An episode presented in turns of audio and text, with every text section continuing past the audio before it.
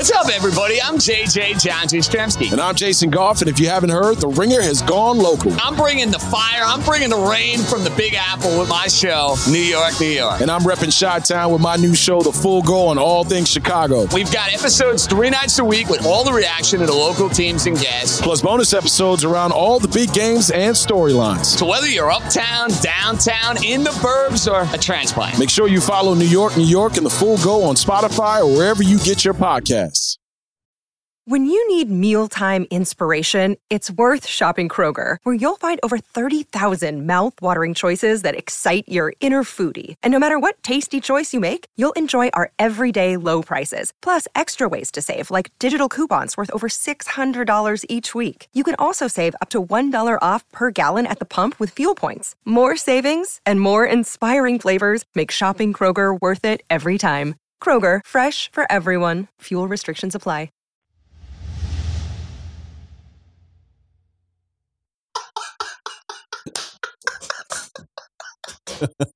you're out of order. You're back. You're out of order. what are we talking about?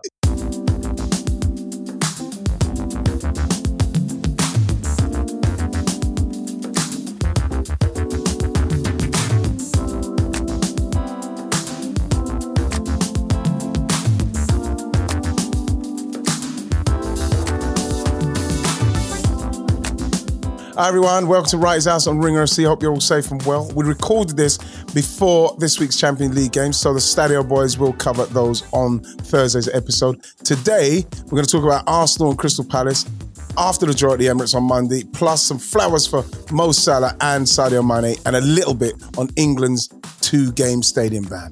And my guest is Mr. Ryan Hunn, Rilo Ren, aka. How are you, Ryan? I'm all right, thanks, Ray. How are you?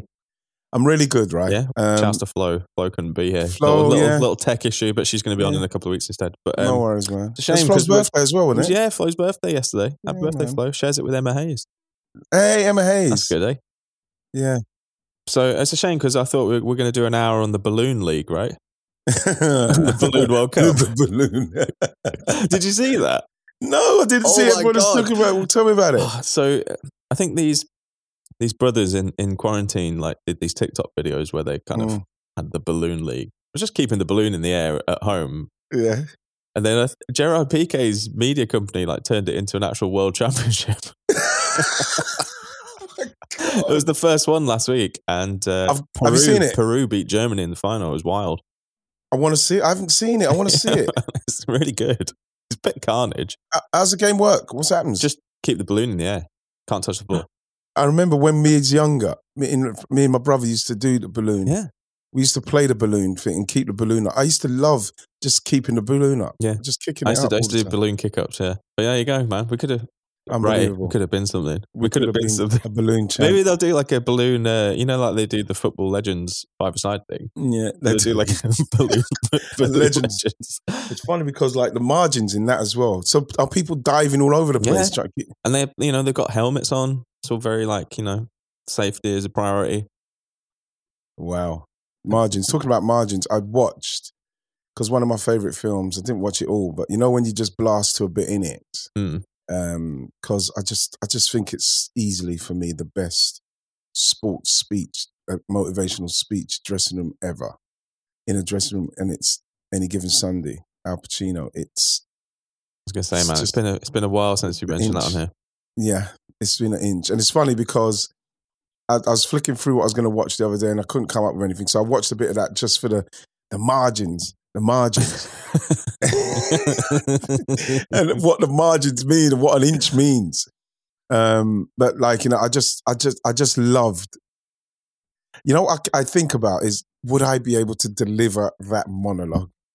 If I was an Well- actor. So if you can't deliver that monologue, you cannot say, sure, you want to act because all those people in the dressing room, all the people, what we can't see behind camera, everything, and Al Pacino's delivering that um, one inch speech. It's just, I, I just love watching when those things happen in in in films simply because I'm thinking, my God, he must practice for that and, and got the vibe for it and knew exactly how to deliver it. It was just, when I watch it again, it, it makes me feel like, I want to go. well, dude, you got, on, you got you got TikTok now, innit? So why don't you do? Uh, you should do. Should- you should, should do, do like a, a series of Wrighty reenacting classic Al Pacino moments in movies. you could do one when I when I come over. We'll reenact the end scene in Heat, Would and I'll just yeah. be I'll just be like laying there being like, "Told you I wasn't going back there," and you'll just be like. Yep, we'll go to Heathrow and do it at the end of the runway. We could do it. We could Yeah. do it. I could do it. Yeah. Could do some Scarface. Yeah, Do some Carlito. What's it? Um, but like, yeah, it's just like I don't know. You know something, right? It's the first time um this weekend, Saturday and Sunday. I've had, I've I've always had to work on one of those days, and it's the first time I think it's five years that I've not had to do anything on both of those days. wow. And I took the girls to took the girls to see um, James Bond again because obviously I'd seen it. Did they like And it? I thought, yeah, I could take the girls because I've seen it, so I don't need to worry about it. So I can just like go to sleep. I couldn't go to sleep because it's too good. I really urge people to go and watch it. It's just so good. Um, all the characters and everything. And again, like, I really love that film. Daniel Craig, well, well done, my friend. Oh, Well done.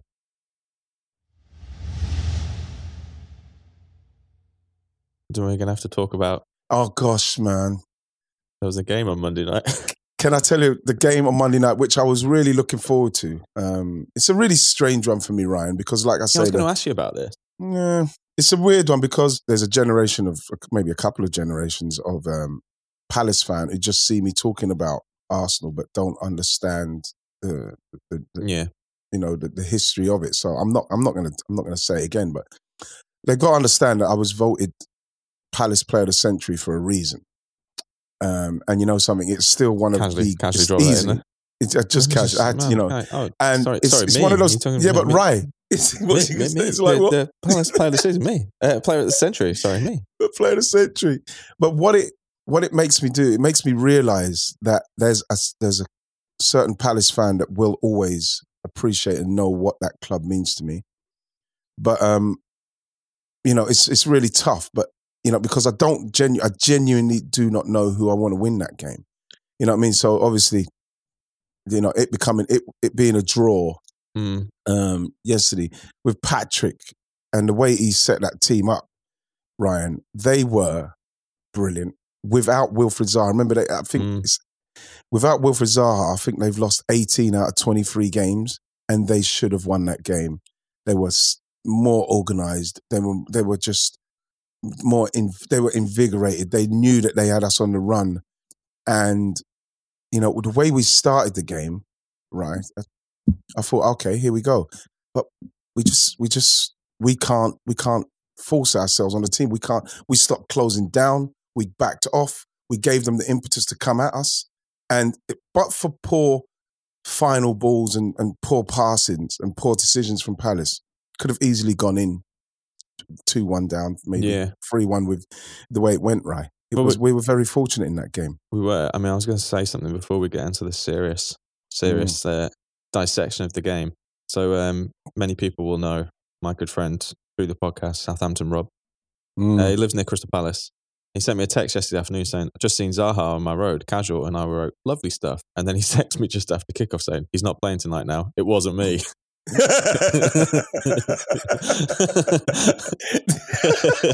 it's not me. it wasn't me.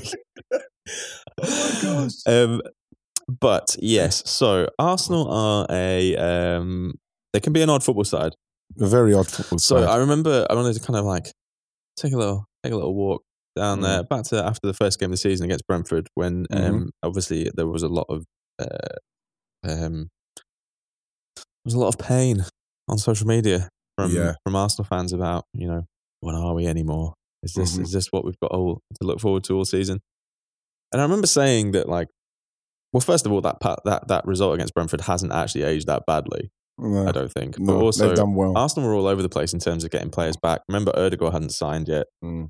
And you were very excited about Arsenal, what we were going to do. Well, I was. It wasn't necessarily excitement. It was more like there's no real point worrying about this out. yet Yeah. because there are a lot of players coming in who are going to be the kind of part of the team. Let's say you know what six new players in the summer.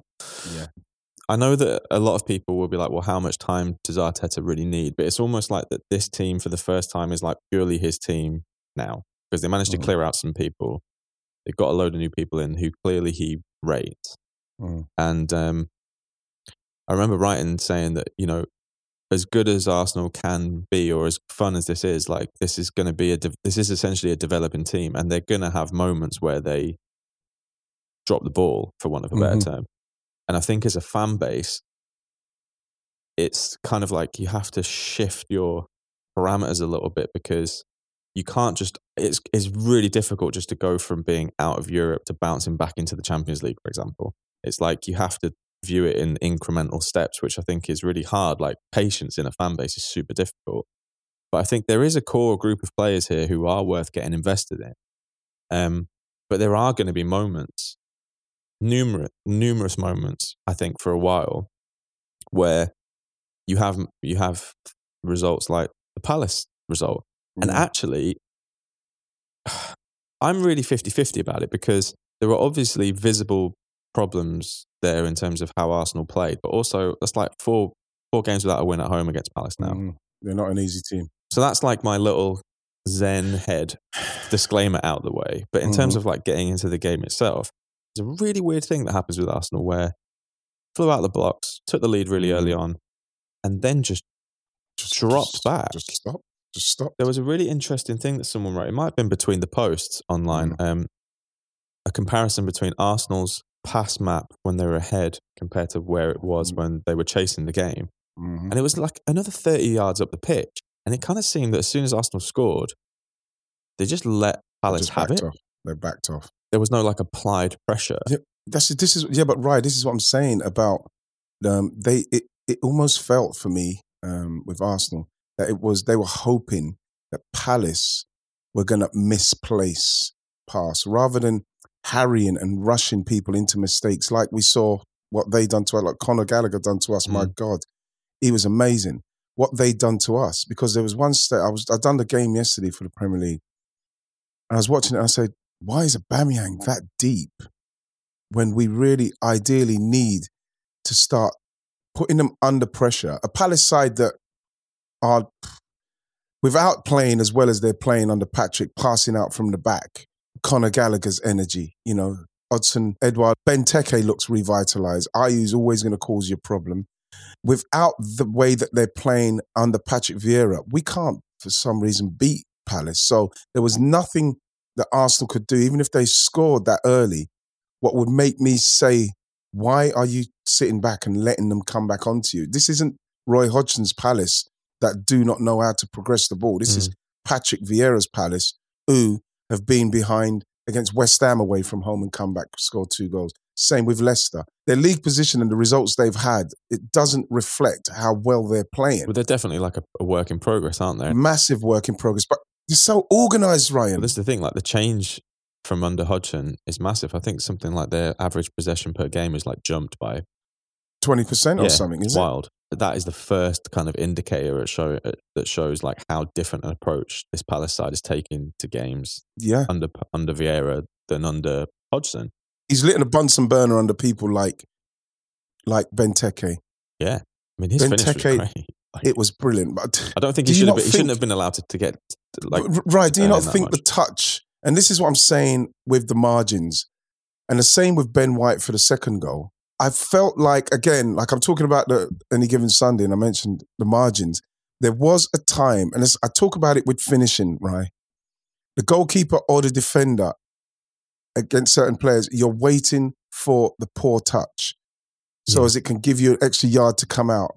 And in both instances for the goals, there was a touch that Benteke had that was too that was too heavy. Mm. Gabriel, he hesitated, and obviously then you know Benteke was able to get the next touch and finish it very well. Same with with Ben White. At some stage, someone's got to commit themselves and make a challenge Mm. because, like Edouard, Odsonne Edouard, he, he, he, you could see him. He was getting the ball into a position where he wanted to shoot, and ben, Benjamin just like Benjamin just backed off. And I'm thinking those are the margins. And, and I'm thinking to myself, I remember I sent a a, a, text to, to Roscoe saying, We're going to lose this. Mm. Because I couldn't see how we were, were going to try and keep the ball to then put them under the pressure after we'd scored. Because after we'd scored, and then listening to Mikel saying, Yeah, he's happy with the way we came out in the second half, I wasn't because I didn't Mm. see anything change. No, I didn't think they were that You know, great. even when um, Sambi Lokonga came on, he looked a little bit. He didn't look as sharp with his passing. Got the ball and he ambled it out there. He was the one who got caught for the second goal. We just looked again like we got went into that place of of, of apprehension, slow passing, not enough movement, and you know just giving the impetus to the to, to Palace. And they took it. They, did you know they should have beat us. Should have won. Yeah, definitely. I mean, I think for the first goal, for the Benteke goal, yeah, Gabriel needs to do more there. Like he needs to do more. I think he's he's a good defender, Gabriel, and I think Mm. that you know, good defenders of which I am not. So I have to, uh, you know, obviously watch what I say. But there's there's a tell when you know someone is about to kind of pull the trigger, Yeah. and if that coincides with a with a poor touch, that gives you an extra split second to set your feet and to at least get your body in the way from it. I'll tell you, who was a master at it actually was John Terry. John Terry was an absolute yeah. master at spotting the point where a Yeah. defender was gonna, uh, where a striker was about to like go for it. Martin Keown as well. Keown, Martin yeah, Keown. Keown. And I know that there's a bit of a cliche kind of like get your body in front of it. It's not that. Yeah. Like you know, you know, Maldini was a master at it, and he could tell and nip in when Yeah. when players were about to kind of release. The Ben White one, Benjamin White one, I have Mm. a little bit more sympathy for because I just think that sometimes the classic NBA analogy, like good offense beats good defense. And I actually don't think Arsenal are in that bad a setup. I don't think I know Ben White's backing off him a little bit, but I think that's due to the way that the ball is the, the way that the field is kind of broken. Like he actually did quite well in allowing players to to get back in because Arsenal were outnumbered temporarily when when Palace broke through. I think I think it was just Arsenal were like two on three, and then Lokonga Mm. got managed to get back in. Mm. Eloise, Eloise was coming out around the Yeah, backside and as Gallagher well. would Gallagher had like carried on his run as well. If you actually like freeze it when Edouard's on the edge of the box, Arsenal aren't in a massive. They aren't. in- They ain't in massively bad shape. The, if you have that, if you saw the view behind the the the, the strike, Mm. there is a slight moment where I think like Edouard does this.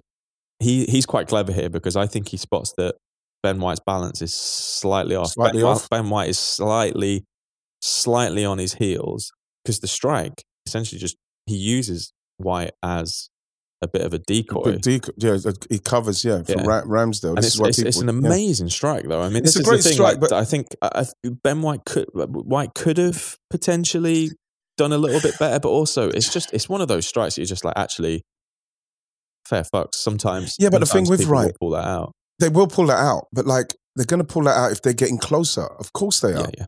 Because remember, he's trying to get close. Because for me, take what I don't want there is Ben White to get closer to me. And the problem I've got with it is is that when he picked that ball up, at no time does the gap between him with the ball and Ben White backing off get closer in Ben White's hmm. favor. And I think that the closer he's getting towards the penalty box, it's just because of what I've seen. Like I say, I see it in training with Bouldy, with Tony, with with Martin, Martin Keown. They get their bodies in. If it means you have to get you closer and then let them do something to beat you. Mm. Let them do something to beat you. Because what happens is, is that there's no way Odsonne Edouard doesn't think, well, I can shoot now. Mm. Because the gap doesn't get any smaller. No, it's, there's, And there is no real gap. No, because like for me, at, at some stage, Ben White's got to say, "Well, I've got to, I've got to engage him." Yeah, And so w- when he took the shot, he was in the box. yeah. I think that's the only thing. If but I think Ben White did pretty much everything spot on, apart from. Do you think he held him up enough? Did he hold him up enough? I think he did initially, but then I think, like you say, I think he probably if if I reckon if if if White looks back at that this morning, I think he'll he'll be like he'll pinpoint the point where he's like Maybe that's I where I should have have engaged then. Yeah, But and I, I do you know what? I feel really sorry for Aaron Ramsdale because he didn't have a No. chance. I don't think No. really, and he No. had he had made some unbelievable saves oh My early God, on. that save, that save from Gallagher in the in the first half, just before half time. Where I'm not joking. right? Bodies. Honestly, he actually, you actually see him when the ball goes out Yeah. to Conor Gallagher. You actually see him take a peep over the bodies. I know. Did you see that? Yeah. he takes a peep over the bodies, he hits it, and he got across there. And I've got to say, I'm so happy with him. Yeah. People were trying to say, well, goalkeeper, like yesterday I was with Glenn Murray, Steve Bowen, they were saying goalkeeper. I'm saying, well, not really, not from there, simply because for me, the gap should have been tighter. And by the time he's hit it, and he's hit it, he's not laced it, he's kind of hit it knuckly Yeah. because, and it kind of I mean, flew. it flew re- in. it really flew, didn't it? And like you're thinking to yourself, well, how comes Ramsdale didn't get it? But that's what happens with these balls. If you catch them like that, they literally fly. And so he was close enough and the power beat him. But I was thinking, again, he's made some saves where you're thinking he's he's getting better, man. Yeah, he really like is. some of the passes, just say some of the passes, what he was doing out of the out of- from his area. the thing that I've been quite impressed with him is that he seems to have learned. Like he had that one error against Spurs Mm. where Xhaka managed to get out of trouble. He seems to be comfortable enough that like if nothing really is, if if there is nothing on, he'll just go long. Yeah, He doesn't. yeah, he which doesn't should mind. do. And I and I think that's quite, Ederson quite City does Yeah, that. Yeah. yeah. I don't think I can remember a quicker redemptive arc in a football terms than from a signing to Mm. a few months later because a lot, For- so many people were just like, "Why are you spending twenty five million on Yeah. a backup keeper?" Mhm. when anyone with anyone who had half an eye on Arsenal would have known that if it hadn't been this season, it would have been next season that he would have been Mhm. a first choice. So you're buying Yeah. a potential first choice goalkeeper Yeah. in a year's time. I think that progress has happened sooner than Arsenal probably would have imagined. Now I was speaking to to Glenn Murray, and Glenn Murray saying it's a lot of money, and I said, listen, we're talking about what a 24 year old, right? Could be there for Who- over a decade. Right, a 24 year old who's already had two seasons in the Premier League. Yes, he's gone down, but the experience that he's had at 24 can only make him better. He's in the Arsenal first team at 24. He's been in the England setup occasionally. He's like- been in the England setup. We're talking about somebody that, if he had two seasons where he didn't go down, and we probably might not get someone like him. We probably don't get him. I think it's a blessing. I do. I'm not sure if it's Arsenal specifically, but I do think sometimes football clubs are kind of damned if they do and they're damned if they don't when it comes to signings. Arsenal have been criticised for spending too much money on players later in their careers. But before that, people were, were, were kind of criticising Arsenal for not spending enough money on experienced players. Then Arsenal actually finally have probably their most clearly defined window in a long, long time. And people Mhm. are like, whoa, why are they spending all this money on like a 23 year old or a 22 year old or a 21 year old? And oh, they've spent the most in the Premier League. But but yeah, they needed to actually. They needed Mm-hmm. to, and to. they've bought potential, and they've bought for It's the the long term. yeah, it's the ceiling of these players, Yeah, right? and they've bought players that if they don't work out, Mhm. they actually have assets that can generate income, which Arsenal's transfer policy hasn't. I mean, the, the amount that Arsenal have recouped in transfer funds over the last probably decade compared to Mm, the likes of some of the other top teams has been Yeah. has been pretty poor. Yeah. I think already he's he's proved himself to be good enough to, to, to be an Arsenal goalkeeper. More than it's, he's number one for Yeah. me, without even, even thinking. Sorry, I know I'm rambling a bit, but one thing I was thinking through the game last night was, or after the game actually, was whether with Arsenal not playing midweeks Mm.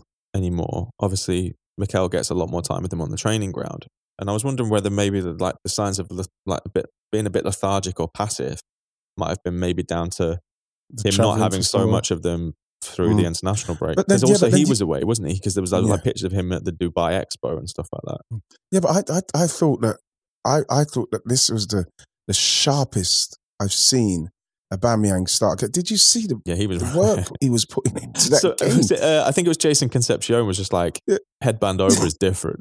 Like- and Auba is like on some sauce, bro. Because like to the point where I was thinking, Oba, Oba, Oba, you know, you want to just slow down, just slow down. But then you looked at it and then you you you watched the way Arsenal kind of once we scored the goal, and it was a fantastic goal the way he So finished that. He's he's his awareness and his finish. It was just brilliantly instinctive and, and what he's all about.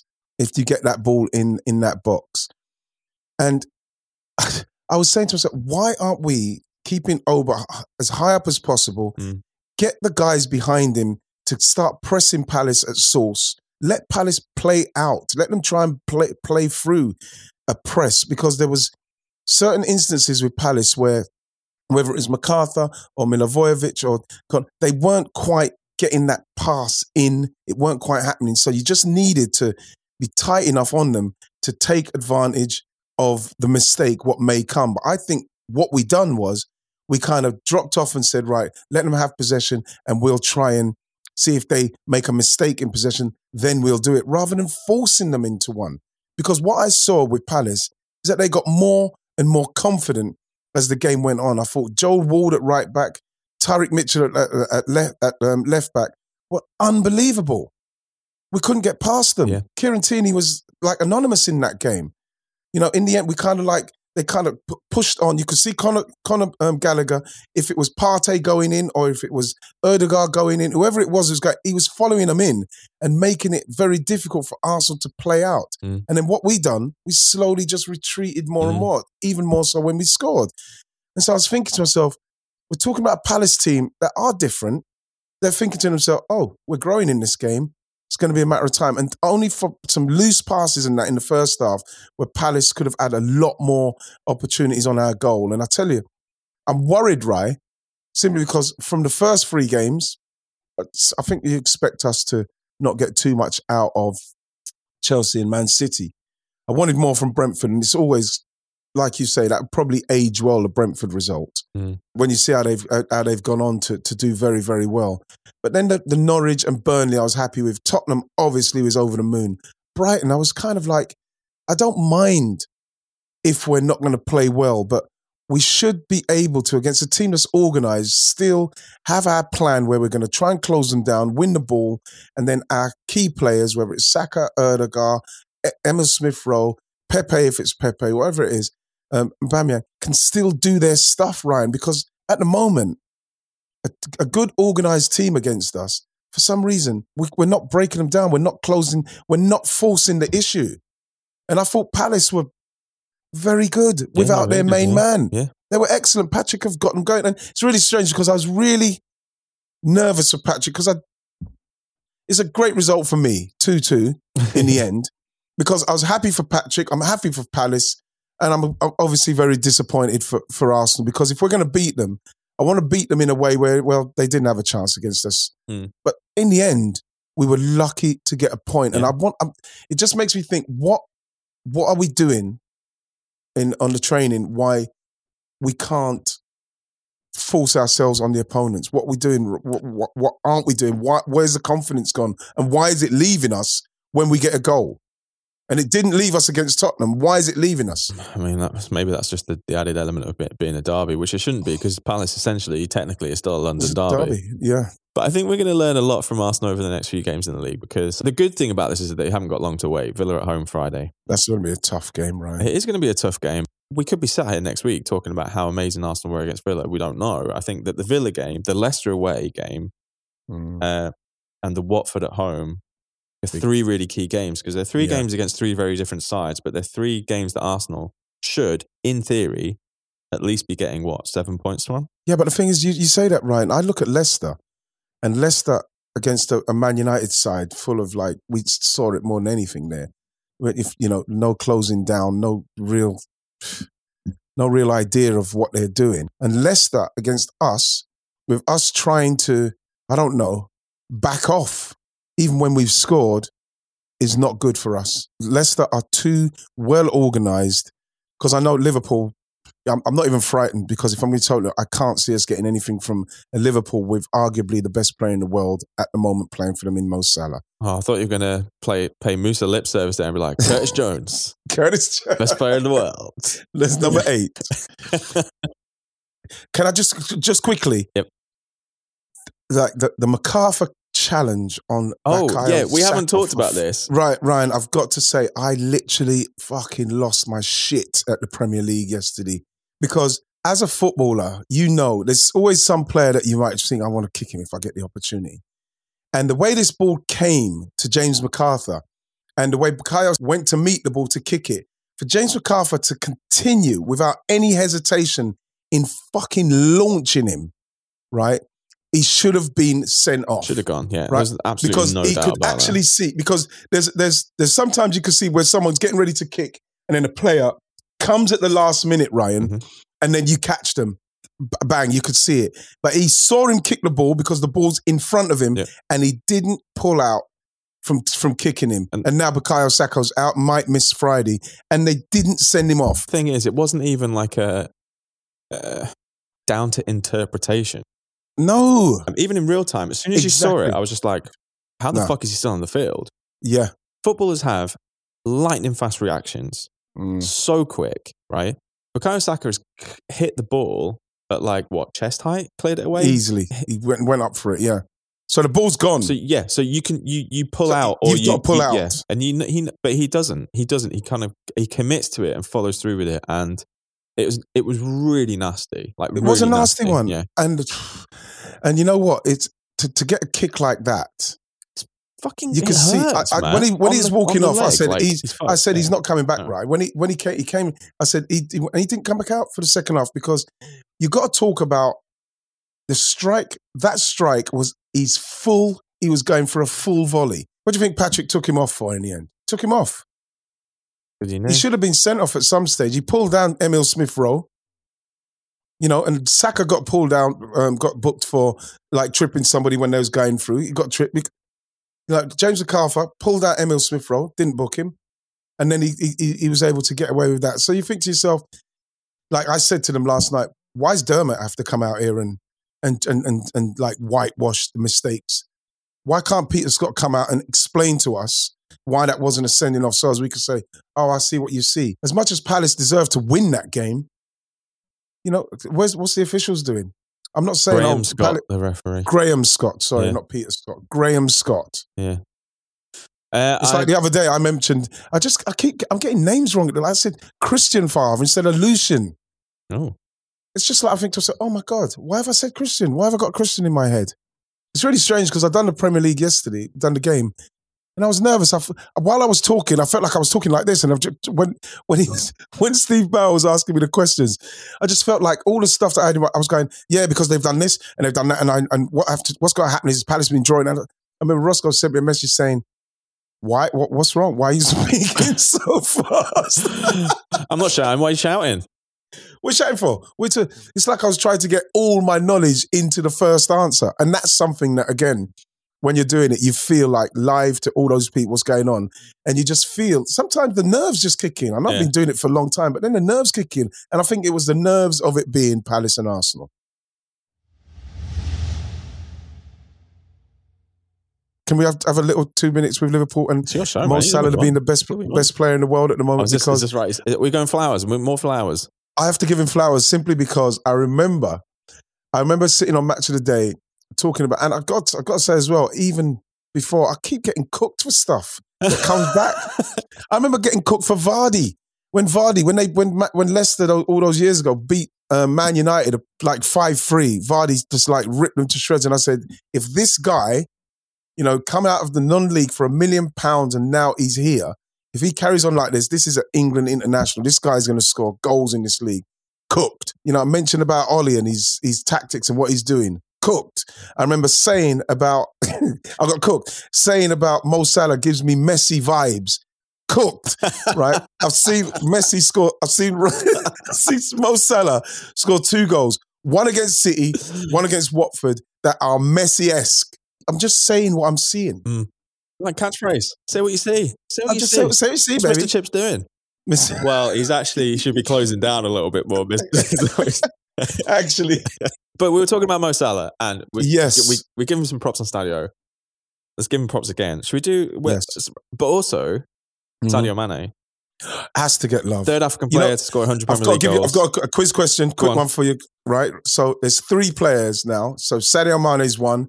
There's two other players who've got to 100 Premier League goals without a penalty. Do you know who they are? Let me think. Without a single penalty, Without a penalty. Shearer used to take him. Yep. You didn't. Oh, you. No, no, no. I did. did. I, saw- I, I saw it yesterday. Fucking 16 penalties. Jesus Christ. What fraud. So that means only only 97 was only 97 should have counted. Panian right. Is that? oh my gosh. um, I should have looked at this because I was reading the article. no. Do you want to know? Yeah, go on, tell me. Okay. Les Ferdinand, Emile Heskey. Wow. And Les Ferdinand scored a goal that they took off him. He should have 150. They took a goal off of him. It came off his chest or something. And they said it came off the defender. He should have 150 Premier League goals. The FA are mean. You know what I mean? You're all meanies. All right, so we've given them flowers on Wrighty's house before, these two. Yes. Should we give them some more? I think we should because, you know, I think it's been a. Is it a perfect storm for Liverpool? Because you look at it now, and we know that Liverpool have to sell someone, had to Mm. sell someone to finance the next um, to the the Liverpool dynasty, right? So because of pandemic, they don't get sold. So now you've got Mo Salah getting ready to sign a new deal. It's funny because I had to answer a question on it last night, and I'm saying, yeah, but you can't sign people on what they've done. And I thought, oh God, have I started? I've, I Oh. haven't started. Oh anything. no, I'm going to get cooked again. Oh, I'm, going to get cooked. Um, but then I thought to myself, because I and I said, uh, the reason why I said that is because you have to look at Mo Salah. And I wasn't saying it, oh, don't sign him just because of what he's done.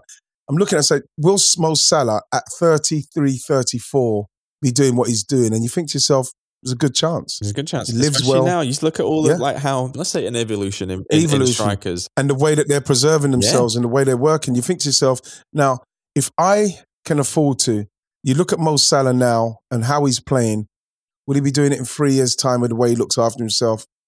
Probably. Mhm. He'll be doing something. He'd still be doing something. So you think to yourself, yeah, sign him. Same with Mané. You know, who's where's Mané going to go? Is he going to run his contract down and then maybe leave on a free to go? Where? If you could sign him, I'd probably sign him as well because you want to keep that going until something of of real repute comes along, a player of real fucking top top draw quality comes along and is able to dislodge him. I'm keeping those two because they are unbelievable in their consistency. Unbelievable. Do you know what I found uh, quite interesting? I was watching a Mhm. uh, an interview with João Félix with the great Luis Miguel from uh, Golazo on CBS. right. João Félix loves Liverpool. Does he? Is it going to happen? You see the thing with Liverpool and Klopp. If you're a young player anywhere in the world and you're worth any kind of worth your salt, you can't not look at Liverpool and feel excited about that. Literally, Anfield, bro. Even just playing at Anfield. The thing is, though, the thing is, though, the Klopp, Klopp's going to go, isn't he? He's already kind of said, like, I'm going to go. He seems to think he's going to go at the end of his contract, right? wow. Well, it's just leaving it for Stevie G. Stevie, Stevie come G, man. But then, you, but you've seen it with with looping this back to to to Palace and like like so many of that squad grew up being Arsenal fans. yeah. Playing under a legend like that helps. Yeah. Like people want to go to work every day to Mm. work for a legend. That's it's what makes the Manchester United thing very very Yeah. difficult. Is that Ole is very popular. So Mhm. yeah, man. I think that, that I think that. Liverpool's Can I just gonna say? be, Liverpool's Yeah, gonna be fine, man. Yeah, but can I say with just quick, quickly with Man United and the loyalty they have to their legend that is Ole Gunnar Solskjaer, and he took them through a period with after Mourinho, which they needed. He steadied the ship. He got it back to how Man United want to be known and want to and want to perform because those games, what was it, eleven games or Mm. something on the spin, and There's then that, rec- that record away run as well. that record, yeah. And then you started to see the cracks of, well, hmm, what's the pattern? How are they playing this? Mm. Are they any further forward than what they were after those unbelievable 11 games he did when he first took over Huh. With exceptional players? You see Greenwood's goal. I know. Oh my god. Jesus Christ. You know, that's just like somebody says, I don't give a fuck about this chaos. Look at me. Watch what I'm going to do now. Bam. Fuck the chaos, man. I am the chaos. The chaos. hey, speaking of chaos, before we get out of here, Good. in case people have missed it, England have got a Mm. two game stadium ban, one of which has been suspended for two years, or yeah, deferred for two years, for the crowd trouble that happened on the Euro Oh, final. A dark day in English eh, football history. Dark.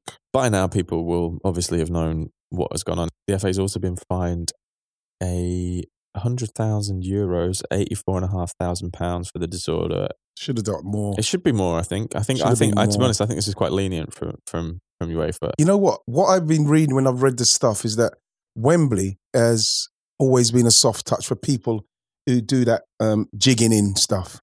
Always been a soft touch. You get to Wembley, you get around, you can kind of jig in, and I think this for a certain fan, and we know the fan we're talking about, that aggressive, drunk fan who will go there and bully families, bully people. I was in the stadium. Mm. You could see people, you could visibly see people holding their kids. You could see women like crying.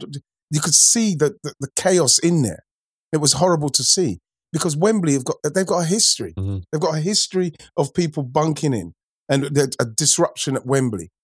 And I think that the FA with everything that was going on, totally underestimated the caliber of fan. And people talk about, yeah, well, we have to say, yeah, but the pandemic and people hadn't been out. And then there's no excuses. It's never an That's excuse for for, us. that. I mean, it's never an excuse no for that. excuses. No excuses. When you look back at it, Ryan, it was horrible to watch. But you know what's going to happen? Someone's going to go there. They're going to probably roll out all the big name, big faces, and this and that. And they're going to try and say, oh, that was a one off because of the pandemic, because people hadn't been out, because England were in a final the first time in 55 years. No excuses. There was no excuse for the way people acted. When you saw how our families were treated, people racially abused, stewards under policing, and it's not the first time Happened in the semis as well. the semis. So I believe that Ryan, for me, should have got banned for more, Yeah. and we should be playing behind closed doors for longer. Punishments like that. The same with the racial abuse stuff that we've talked about before. Like, there's no point just half-assing the punishments. You have to No. make it a deterrent. And Yeah. playing one game in the Nations League behind closed doors is oh not a deterrent. god, it's It's embarrassing. not really a deterrent. I'm pleased about that we're getting recognised because remember, it's only a couple of weeks, but we're seeing how they were acting with the Hungarian fans and what was going on, and how we were so appalled. Oh my god! It was a- no, we need to get our fucking house in order, and that's why when things happen, you think to yourself, well, what am I going to do? What am I going to say? Condemn, condemn Hungary or Bulgaria? We've got the exact same people here. Just that kind of like level of anger and hatred and discrimination in football grounds. There's just no place for it any. Like, there was never really a place for it anyway. There's definitely no place for it now at all. And like, people need to feel safe in stadiums. People need to, people need to be able to go to to a football match without fearing that some fucker's going to throw something at them or like Yes. there's going to be a load of people like charging the stadium. It's just wild. It's, it's like 2021. The, the stadium essentially gets overrun on the final of an international tournament. It's bizarre. Yes. I've got to go, Ray. Are you bouncing, brother? I've got to go, yeah. Okay, you got to bounce out of the house. I've got to bounce out of the house. Well, well, I'll speak to you. Speak to you soon. Hey, I heard just I heard you're seeing Musa next week. Yeah, Moose isn't. Yeah, me and Moose, um, Oh, we're doing man. some more. We're doing some more touring. We're doing some more striking out touring. Listen, I'm coming over next month and we're going to hang out. I want some. It's gonna be so time. cool. I've got so much plans for you, bro. I can't wait to see you. It's, I wanna see I, you, man. I might cry. Right, I might. I No, might be emotional. it. I might I cry. now. uh, love you, man. Take care. Take it easy. I love you, man. Speak to you soon. Okay, thank you everybody for listening to uh, Wrighty's House. Thank you very much to Ryan Hunn. Always a pleasure. Listen, guys, like I say, you know, stay safe, stay well, and I will see you again next week. God bless. Take it easy.